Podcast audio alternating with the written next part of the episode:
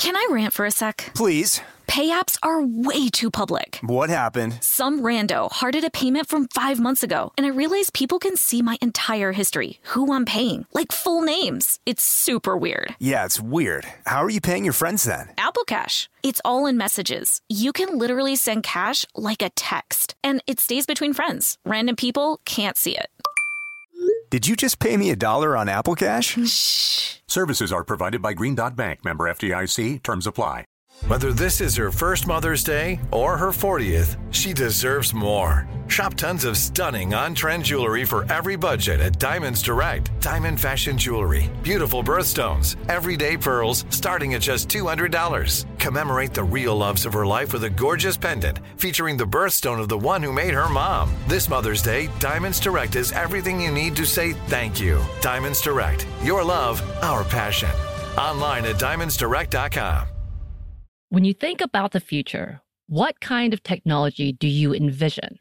Whatever the future holds, artificial intelligence will undoubtedly be at the heart of it all. Join Graham Klass as he hosts season two of Technically Speaking, an Intel podcast, and hear from the minds transforming healthcare, retail, entertainment, personal computing, and more with the help of AI.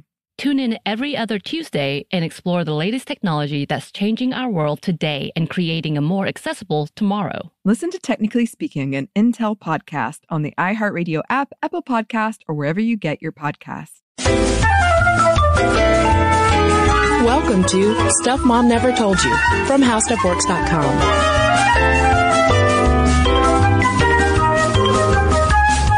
Hello and welcome to the podcast. I'm Kristen. And I'm Caroline. And today we are going to dive into some sartorial history of pants. Pants. A, because it's pants season. That's right. It's getting cold outside. And also because uh, a few weeks ago, as I was getting my fall pants out, I started thinking about why pants are considered, you know, kind of like the, the masculine uniform. Sure. Whereas, you know, when skirts are for the ladies. Yep. And I wanted to know when women started wearing pants. And I, it drove me into this just rabbit hole of sartorial. Have I already said sartorial? I'm probably going to say That's sartorial a word. lot. Uh, a lot of fashion history and gender politics. And it is fascinating why women wear pants and why men wear pants and even where the word pants comes from. Can you can you enlighten us on some pant etymology to kick things off? I had no idea it came from a Roman saint. So we have the fourth century Roman saint Pantaleon, who's the patron saint of Venice. So Venetians were commonly called Pantaleones. So then in 16th century Italy, we have a type of comedy theater with stock characters, including the miserly Pantalone. He was distinguished by the cut of his trousers, which French, which French people began to call pantaloons. And then by the late 1700s, pantaloons is used to describe any style of trousers. And then the word migrates over to Britain and the lower classes thankfully shorten it just to pants. Although the upper classes, we should note, initially considered it a vulgar term. Don't they now call pants in England? Isn't that like underwear? Yes, pants. Underpants. pants are like your panties, Right. and trousers are like your pants. I would never keep that straight. I would just, I would go around being like, oh yeah, I'm just gonna go buy a new pair of pants. And people would be like, oh my word. I'd be like, my pants are really dirty, and then heavens. Uh, and then in 1840, Edgar Allan Poe prints the word, and by this point, pants was a generally accepted term. So when we're talking about pants, we're talking about Saint Pantaleon. Although I do kind of prefer sometimes to say pantaloon, just for fun. I know, I just, I really and truly love the word pants. Pants. Pants. Put on some pants. I, I love it. Well, the etymology of skirt is a lot more straightforward. It comes from the old Norse word skirta, S-K-Y-R-T-A, which is basically like one of those long peasant shirts. Think back to, uh, Monty Python and the Holy Grail. Um, and that transitioned into the old English word, wait for it, skirt, which is S-C-Y-R-T-E. And so there you have it. The development of the word for a, what we think of as a skirt is related to peasants' long shirts that kind of came down to their knees. Well, and speaking of skirts, we should say before we get into pants, pants, that skirts predate the pant obviously. Yeah. Um, because it is the second oldest type of clothing, predated only by loincloths. Valerie Steele, who's the director of the FIT Museum, says that there are ancient Egyptian drawings with uh, featuring skirts, and that a long skirt signaled luxury, mainly because fabric is expensive, and women's long skirts would eventually signal modesty and prestige. There's a lot of status Mm-hmm. bound in skirts. Yeah, status and beauty. Uh, you know, women's narrow waists were prized. And so, you know, if you could only cinch it so far with a corset, you eventually were like, oh, optical illusion. I'll just make my skirt 50 pounds. Or put a bustle in it. Put a bird on it. Put a bustle in it. Um, in 19th century, by the 19th century, uh, skirts became so distinctly feminine that the word skirt became slang for women. Yeah, you still hear that every now and then. Yeah. But this episode is devoted to pants. Pants. We can't get too sidelined by skirts. Although listeners, uh, side note, if you would like an episode devoted to skirts, we can do that. But for now, let's talk about pants. And obviously men started wearing pants before women did. And the reason why blew my mind. I had no idea because it has a lot to do with horses. Yeah, pants developed out of necessity. It's kind of hard and awkward to ride a horse in a robe or a kimono if you're in Japan. Uh, samurais in Japan wore baggy trousers so that they could do things like ride horses and wield heavy swords and things. Yeah, and we know this thanks to evolutionary biologist Peter Turchin, who traced the history of pants. And he talks about how in different cultures, whether you're talking about Japan, China, Rome, it's always related to horses and militarism. And speaking of militarism, in Rome, soldiers adopted pants in the first century CE after being beaten by Hannibal's trouser-clad cavalrymen. Yeah, and Turchin also talks about how in pre-unified China, pants were considered barbarian clothes, and that's uh, the whole barbaric thing with pants is is not just exclusive to China. But speaking about China, they were worn by nomadic horsemen from Central Asia. But after they invaded and did pretty well, the Chinese started to adopt them. And Turchin writes that those states in China that did not adopt cavalry or pants or adopted them too slowly lost to the states that did so early. Right. And similarly in Europe, we have, uh, in the 8th century after the fall of the Roman Empire, the continent falls under the control of pants wearing, horse riding knights. So you were, you know, smart enough to wear pants instead of a robe. It meant you could conquer a lot of people on a giant animal. Yeah, I mean, it's really, the evolution of pants is really all about the evolution of the horseback cavalry. Uh, in England, Henry VIII, this has nothing to do with conquering cultures, uh, but Henry VIII wanted to show off his muscular calves and his, I'll say it, sweet, sweet codpiece. And so pants became established firmly as a symbol of power and prestige. And also modernity, which is ironic because to start out with, they were often considered the clothes of barbarians. Mm-hmm. But by the late 17th century, for instance, we have Peter the Great in Russia decreeing that everyone at every level of society, except for clergy and peasant farmers, had to wear pants. So that he was like, "Hey, Russians, we got to get with the times. Get throw off your your skirtas and put on some pants." Can I rant for a sec? Please. Pay apps are way too public. What happened? Some rando hearted a payment from five months ago, and I realized people can see my entire history, who I'm paying, like full names. It's super weird. Yeah, it's weird. How are you paying your friends then? Apple Cash. It's all in messages. You can literally send cash like a text, and it stays between friends. Random people can't see it. Did you just pay me a dollar on Apple Cash? Shh. Services are provided by Green Dot Bank, member FDIC. Terms apply. Snag a job is where America goes to hire, with the deepest talent pool in hourly hiring. With access to over 6 million active hourly workers, Snag a job is the all in one solution for hiring high quality employees who can cover all your needs. On demand, temp to hire, part time or full time. You name the position warehouse worker, retail associate, grocery store clerk, fitness trainer, baker, stylist, bellhop, podcast producer. Yeah, Snagajob's got a worker for that. With our easy to use platform, you're able to seamlessly post and fill available positions quickly with a dedicated customer support team to provide all the help you need along the way. Kind of nice knowing you have a talent pool like that in your own backyard, right? Snagajob is the partner you need to keep your business running smoothly. So visit snagajob.com or text snag to 242424 to talk to an expert.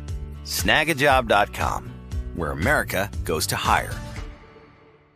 Me. Focus Features presents Back to Black. I want people to hear my voice and just forget their troubles. Experience the music and her story. Know this. I ain't no Spice Girl. Like never before. That's my daughter. That's my Amy. On the big screen. I want to be remembered for just being me. Amy Winehouse, Back to Black, directed by Sam Taylor Johnson. Rated R, under 17, not a minute without parent. Only in theaters May 17th. Um, they really became something completely different. They became a symbol in France. During the revolution, militants wore long pants as opposed to the royalist knee-length, I'm going to call them capri pants. So long pants in France became equated with freedom. Oh yeah, because uh, the, the sans culottes. Mm-hmm. it didn't mean that they weren't wearing any pants, as you might hope or imagine. It just meant that they weren't wearing the short pants. Yeah, instead they were the sans culottes, and the sans actually meant more in that case because they wore more pants, more pants, longer pants. But politicizing pants wasn't just exclusive to France either. In Scotland, King George II's Dress Act prohibited kilts, although that was uh, dissolved in 1782. But we see this, uh, you know, all of these fascinating things of uh, countries being unified, empires being brought to their knees, cultures being changed by pants. Pants. And so it's not that surprising considering that, that history of the pant that it is then going to influence and intersect with gender politics. Yeah, so when do women start wearing pants? When does this happen? Uh, basically a lot of people are like, hey, your skirts and your corsets are pretty much disgusting and they're trailing dirt all over the place and they're making it hard to breathe. And so those people who said that very eloquent statement that I just tripped over were the dress reformers.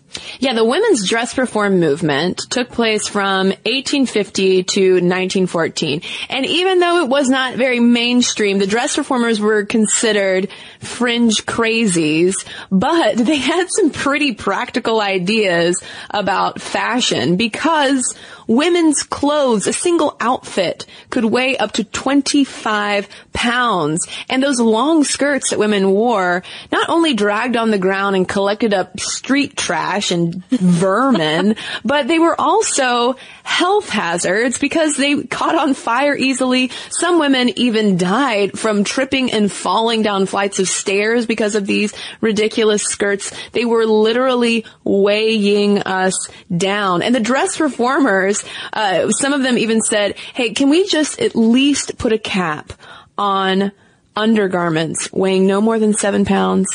Is that too much to ask? Like that, that was radical for back then. I mean, cause those were the days of petticoats. Right. Hide that shameful body under as much weight as you possibly can. Well, and then we have, we get back to skirts and the symbolism and how the, the female shape at that time was being artificially constructed. Yeah, exactly. Can you imagine, Caroline, living in a time when the idealized shape was a figure eight? No, no, the women in my family are uh, barrel chested. So I don't think I, I I would not be a good candidate to fit into a corset because I've just got I've got a tummy and I'm fine with it. Who would be? I don't even know who a good corset candidate is. Um, so what were the dress reformers' solutions? It was, I mean, it was kind of like adopting the more masculine clothes. They said that women should be more allowed to wear trousers. They had reform underwear, which were the, the lighter uh, types of underwear, and also something called artistic dress. And so they did this really, really crazy, radical, earth shattering thing. They paired a short dress, like a knee length skirt, over pants. I mean, can you believe it? Well, this was already the fashion abroad in some places, um, but in the United States it was still very radical, and it caught the attention of a woman named Elizabeth Smith Miller, who adopted it for daily wear, and then introduced it to her cousin, someone who might sound familiar, Elizabeth Cady Stanton, early feminist and women's rights advocate. And then Stanton said, hey, what up, gal pal Amelia Bloomer? Check out this outfit. And Amelia Bloomer, who we've mentioned in other podcasts uh, about bicycles, um, she was the editor of The Lily, which was a feminist publication devoted to the temperance movement and women's reforms. And Amelia Bloomer started wearing that trouser skirt combo, and people started calling those trousers bloomers. Yeah, and so she wrote about this whole get up in her publication, The Lily, and after other papers picked up on the trend, they did start calling them bloomers, and her response to that, her response to the publicity was, some of our editorial brethren commend us while others protest this usurpation of the rights of man. Yeah, and she made her bloomer debut publicly in 1851 and it scandalized a lot of people even though it was considered immodest at the time, but she was so covered by modern standards. And it was also, though, seen as unpatriotic because it was borrowing on a Middle Eastern style. And some people found it to be just straight up bad fashion or also immoral. Yeah, but the big idea was that it just was not consistent with how people at the time thought women should be, should look, should exist, should act. And so a lot of these get-ups were ridiculed in uh, political cartoons and, and publications. And that led many, even the staunch feminists who were very pro pants to begin with, it led them to ditch the whole outfit and just say it's not worth it. I'd rather be taken seriously for what I'm trying to accomplish. Yeah, Amelia Bloomer only sported bloomers for a few years because once the, I think it was the caged crinoline style came into fashion, it alleviated some of the weight from petticoats because the, uh, the cage style uh, held the dress out so you didn't need all of those layers. But then you'd underneath. get a, br- then you'd get a breeze. Yeah. Oh, what from the petticoats or from no, the- from like from not having any petticoats. That'd it's a nice. lose lose. But if it's cold outside, that's true.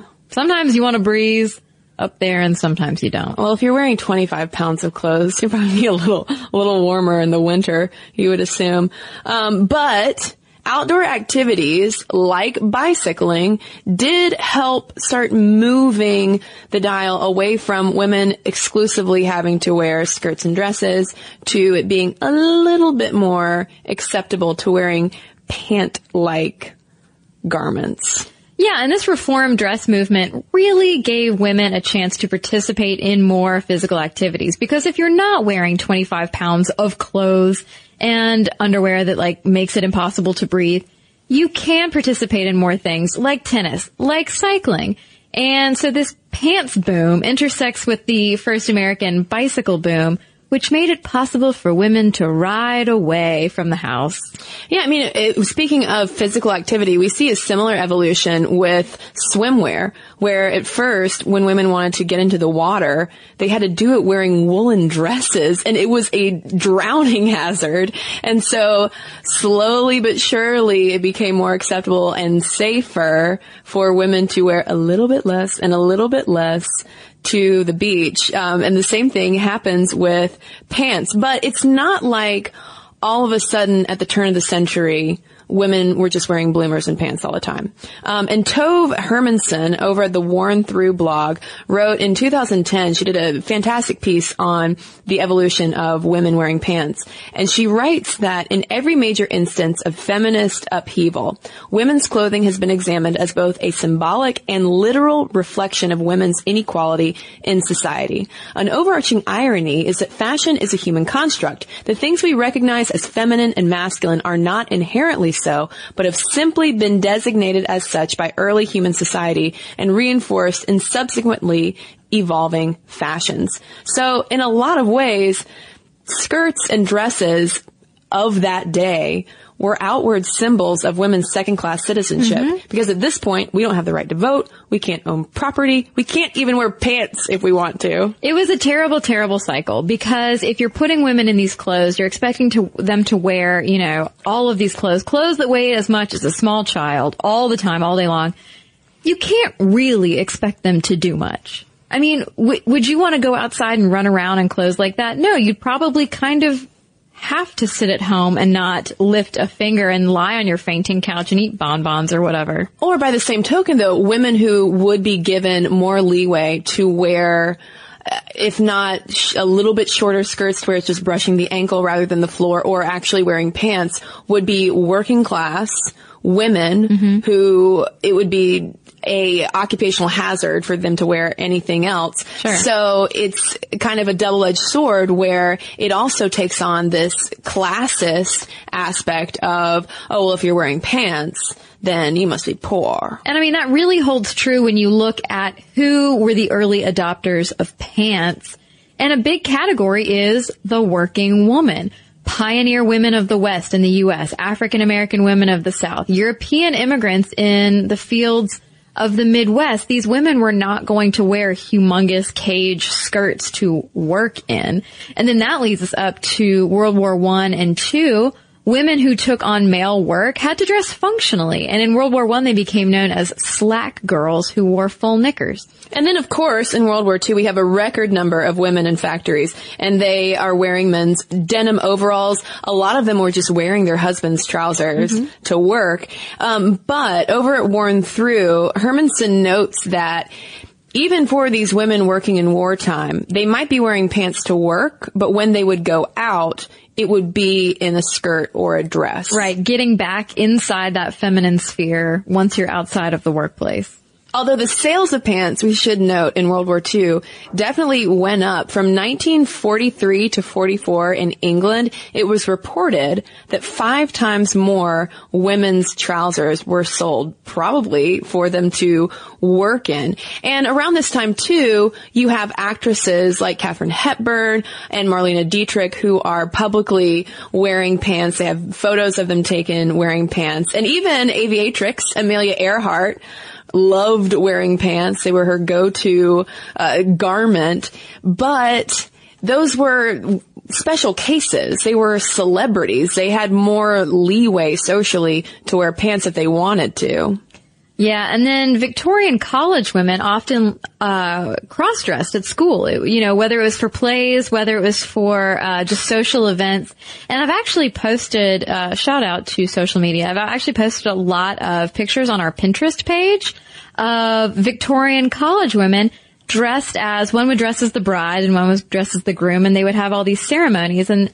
They talk about on blogs about it how, you know, like women would write letters to each other that sounded almost like love letters and they would dress as men, but this was not like, as they stress, they're like, it's not like all this rampant lesbian activity was going on in colleges in the Victorian era.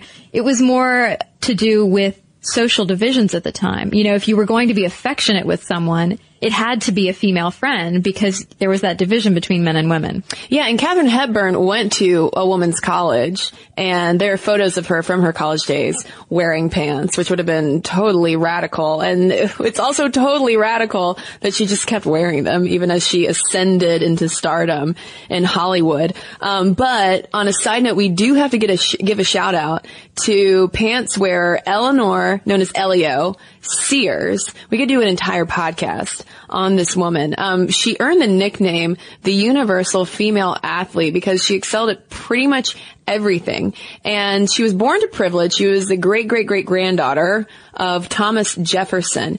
And she was condemned for wearing trousers in public, but she did it a, because she liked to wear them, and B, did not really appreciate or like the gender roles of the time. And pants were also practical for her because they helped her compete in sports. Yeah, this woman's uh, athletic resume is ridiculous. She became the first woman to play for a men's polo team. She was a five-time national doubles tennis champion and the first female national squash champion. And that is just a teeny, teeny, tiny sampling of all the stuff that she did. She actually also uh, had gone down in a submarine, poking around under the water in a submarine, which is awesome. She was the first woman to ever fight uh, a ticket and she was also arrested for smoking in a hotel lobby, not because she loved to smoke so much, but because men were allowed to smoke in lobbies and women were not. And she was just not going to have that. She was not a big fan of gender roles of her era. But she was known at the time for being one of the few women who would ever be publicly seen in pants, and it was considered very revolutionary at the time. Um, but let's take a moment though and talk more about the fashion industry and high fashion because we've talked about how pants are clearly tied up in working women's lives. But what about for the fashion elite? In the 1930s, fashion magazines were starting to give coverage to women's pants because in 1911 or 1913, I can't remember which one it is exactly, Paul Poiret, who was the fashion designer who might sound familiar because he's credited with uh, loosening women from having to wear the corset, and he invented the harem pant, or he didn't invent it, but he refashioned it Yeah. for the catwalk. Yeah, he adopted it not as a political statement or anything like that, but more just as fashion. Yeah, and because he was such a big name at the time, harem pants took off. And so fashion magazines gradually came around to featuring more women wearing divided garments, as they were sometimes called. Yeah, Vogue had been sort of at the forefront of this for a while. They had started running in 1907 ads for equestrian clothes. So, you know, riding pants. Um, and then all the way up into the 1930s when they have women in beach pajamas and ski trousers. But in the late 1930s, slacks became considered more appropriate for uh, n- not just skiing and beaching and riding horses, but they were also a wardrobe staple for country living. But in uh, in the 1939 Vogue, that has this huge article about these revolutionary things called slacks for women, that did say that you had to be 150 pounds or less to wear them. And they had to be very well cut and well creased to appear properly feminine because your figure is not the same as a man's. Thank you, Vogue. Thanks for clearing that up. Uh, we should say though that in 1934, Levi's had invented its first women's jeans, but not many wore them. It was mostly uh, for women working on dude ranches. They were sold a lot in the West, but not everywhere. It would take a while for women in jeans, for a jean, for a no. To pick up. I, I hate the singular usage. See, I really enjoy it because I like what not to wear. Oh, I think. Stacy London is divine. She's the best. And she uses the singular pant. I know and I giggle every time. Yeah. Like, pant, stop it. Stop it saying, stop, stop saying that. I'm wearing a pant right now. See, that makes me think you're only one of your legs has a pant on it. That's what I think of. The other one is just uh, wrapped up in tinfoil. I don't know. You've got half a bloomer on. I, I do like that in the 1930s and 40s, the sales of women's jeans increased alongside the popularity of dude ranches. Yeah. I, I find that very interesting. And, and you have cowgirls. You have like Calamity Jane. You have women, you know, way back when in our cowgirls episode, we talked about, uh, women out on ranches riding horses and, and there's great pictures of, of women flying off their horses, their pants all askew. But in terms of everyday use of being able to open up your closet, pull out a pair of pants and wear them whether you're going to the workplace or to hang out or to a party. Women don't start wearing pants really until second wave feminism comes along and the sexual revolution of the 60s and 70s that kind of loosens up those old gender roles and shakes things up a bit. And, you know, once again, our clothes become politicized and for women, pants are part of that. And so it takes so, so long, even though we do have people like, you know, there are images of Mary Tyler Moore wearing pants, Audrey Hepburn obviously in pants, uh, Jackie O is considered a fashion trailblazer of wearing pants a lot. Um, but for everyday women, it takes a long time for it to be kosher for us to wear pants. And in France, apparently it took until this year for it to be kosher to wear pants. Yeah, finally, in 2013, France officially struck down a law enacted in 1799 in which a police chief decreed that women seeking to wear pants had to get special permission because pants symbolize both masculinity and the working class revolutionaries. Those old sans culottes. Right. I know I'm saying that incorrectly. but I mean, they were so attached to this law that they even amended it in 1892 and 1909 to keep it current with the times. And it was not until 2010 in France when Green Party lawmakers introduced a bill to strike down elements of what they called France's judicial archaeology. And the government was like, don't worry about it. It's outdated. You're all wearing pants. No point in taking it off the books. Yeah, but then France's minister of women's rights said, actually, let's go ahead and get official about it because it's a symbol that's incompatible with the principles of equality. So finally, we can we can all wear we can all wear our, our pants. Um, but the the history of it though is really fascinating when you think about how for men wearing pants, I mean obviously that takes some time as well, but it's all linked to militarism and they become adopted because it's a symbol of power and status, mm-hmm. whereas women's symbol of status had to be taken off in the form of the skirt. Yeah, pants evolved out of necessity for conquering purposes. And since women weren't doing the conquering, they yeah. got stuck in heavy skirts instead for a while. That's right. Although I will say that today, you know, I'm I'm, I'm not anti-skirt no. at all, but the pant is fascinating. I do love a good pair of pants. It's true. Yes. So let us know your thoughts on pants. Uh, are you pro pant? Are you anti pant? I know there are some women who hate wearing pants. I wonder if there are guys out there who hate wearing pants. I'm sure there are. I'm sure there are. MomStuffAtDiscovery.com is where you can send all of your pant ponderings. You can also tweet us at MomStuffPodcast and message us on Facebook. And we've got a couple messages to share with you when we come right back from a quick break. Snagajob is where America goes to hire with the deepest talent pool in hourly hiring. With access to over 6 million active hourly workers, Snagajob is the all in one solution for hiring high quality employees who can cover all your needs. On demand, temp to hire, part time or full time. You name the position warehouse worker, retail associate, grocery store clerk, fitness trainer, baker, stylist, bellhop, podcast producer. Yeah, Snagajob's got a worker for that.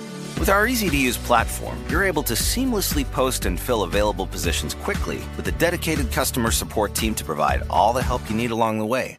Kind of nice knowing you have a talent pool like that in your own backyard, right? Snagajob is the partner you need to keep your business running smoothly. So visit snagajob.com or text snag to 242424 to talk to an expert. Snagajob.com, where America goes to hire. Me. Focus Features presents Back to Black. I want people to hear my voice and just forget their troubles. Experience the music and her story. Know this. I ain't no Spice Girl. Like never before. That's my daughter. That's my Amy. On the big screen. I want to be remembered for just being me. Amy Winehouse, Back to Black, directed by Sam Taylor Johnson. Rated R, under 17, not a minute without parent. Only in theaters May 17th. This episode is brought to you by Pedigree. True love is always being excited from the first moment you see one another and every time after that.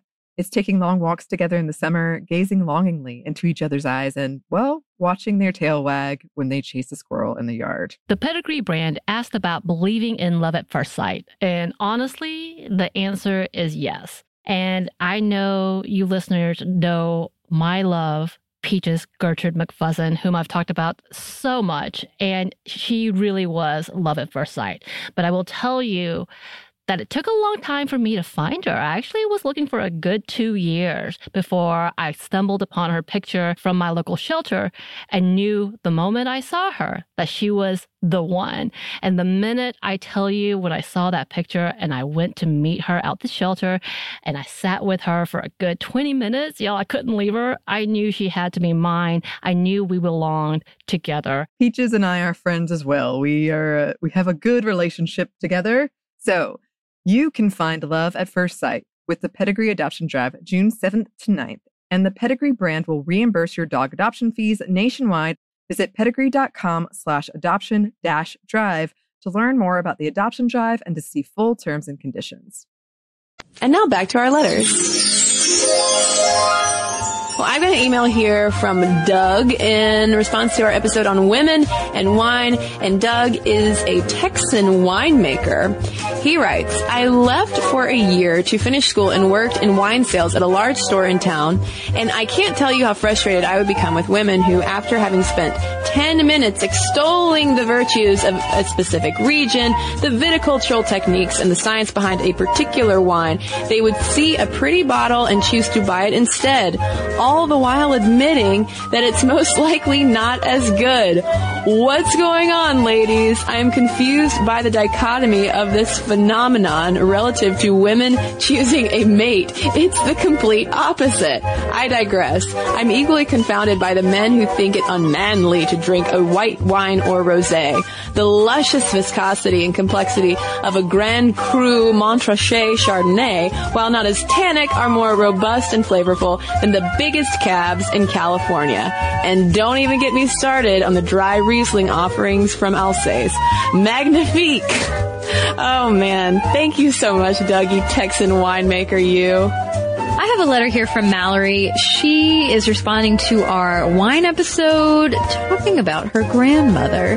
Uh, she says, My family is initially from northern Italy, and back in the early 1950s, my Nona actually worked stomping grapes. Sometimes she would even bring her kids, i.e. my dad, age three, to come and work with her. Perhaps the funniest of her stories is the time she caught my dad peeing while stomping grapes with her in one of the big open fermentation tanks. A hilarious thought considering my dad actually grew up to become a very quiet and serious man. The most ridiculous part, however, was that after she caught him, she never told anyone. When I have asked her why, she always shrugs, says she couldn't afford to own up to it, and that a little uh, a pee pee never hurt to anyone. That is her emphasized accent on those words, not mine. Just letting you know. Uh, so Mallory says, anyways, I hope my familial anecdotes haven't put you off wine altogether. Just make sure to avoid Italian wine from back then. So thank you for the warning, Mallory. And thanks to everyone who's written in. Momstuff@discovery.com is where you can email us. You can also follow us on Twitter at MomStuffPodcast. Find us on Facebook and on Tumblr. It's stuffmomnevertoldyou.tumblr.com where you can find episodes, blog posts, and other fun things we find on the internet. And speaking of fun things, you should also follow us on Instagram at Stuff Mom Never Told You and watch our videos over on YouTube. YouTube.com slash Stuff Mom Never Told You is where you can go and subscribe.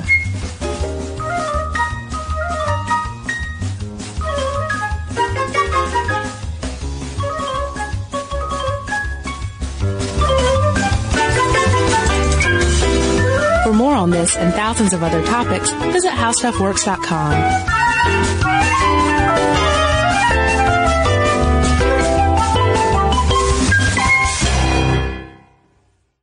episode is brought to you by PNC Bank, who believes some things in life should be boring, like banking. Because boring is safe and responsible, level headed and wise. All things you want your bank to be. You don't want your bank to be cool or sexy. Sexy is for 80s hair bands. Not banks. That's why PNC Bank strives to be boring with your money so you can be happily fulfilled with your life. PNC Bank, brilliantly boring since 1865. Brilliantly Boring Since 1865 is a service mark of the PNC Financial Services Group, Incorporated. PNC Bank, a National Association member FDIC.